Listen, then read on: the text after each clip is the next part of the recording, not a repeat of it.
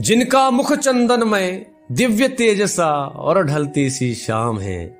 जिनके शौर्य पराक्रम के आगे न टिक पाया अभिमान है, वीरों के वीर महाबली। उनके चरणों में चारों धाम है, ऐसे पराक्रमी रघुवंशी, जिनका नाम प्रभु श्री राम है। है मर्यादा पुरुषों में उत्तम धीर, वीर गंभीर है। वो अवध नरेश महापति, जिनके शस्त्र धनुष बाण और तीर है। अरे उनसा ना कोई बन पाया न बन पाएगा इस सृष्टि में। है कर्मबद्ध और वचनबद्ध रहते सरयू के तीर हैं। अवध छोड़ भय वनवासी, अवध छोड़ भय वनवासी और पितृ वचन का मान रखा रोपड़ी अवध की धरा भूमि।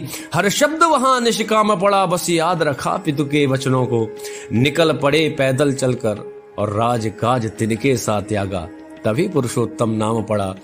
हर कर्म करे निष्काम और आराम नहीं एक पल को भी सीता माता भी साथ चली, ले चले साथ लक्ष्मण को भी। वनवासी उत्सव मना रहे प्रभु राम, आगमन सुन सुन कर। क्योंकि जग के तारण हर निकट है, अब तारेंगे वन को भी।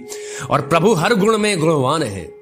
प्रभु, हर गुण में गुणवान है और युद्ध नीति की बात कहूँ, रण में प्रवेश करते ही आते मुर्दे में भी प्राण कहूँ, वानर सेना के साथ प्रभु ने लंका पर आघात किया, कर दिया युद्ध का शंख शंखनाद। अरे, उनकी वीरता की क्या बात कहूँ? मंगल मूर्ति रघुनंदन या मर्यादा की शान कहूँ?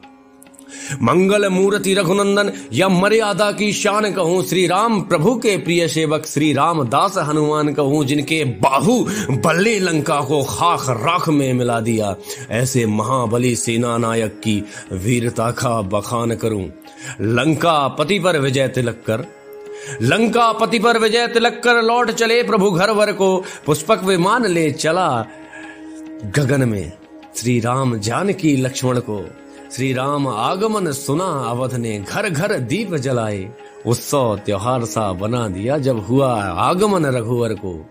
उत्सव त्योहार सा बना दिया, जब हुआ आगमन रघुवर को।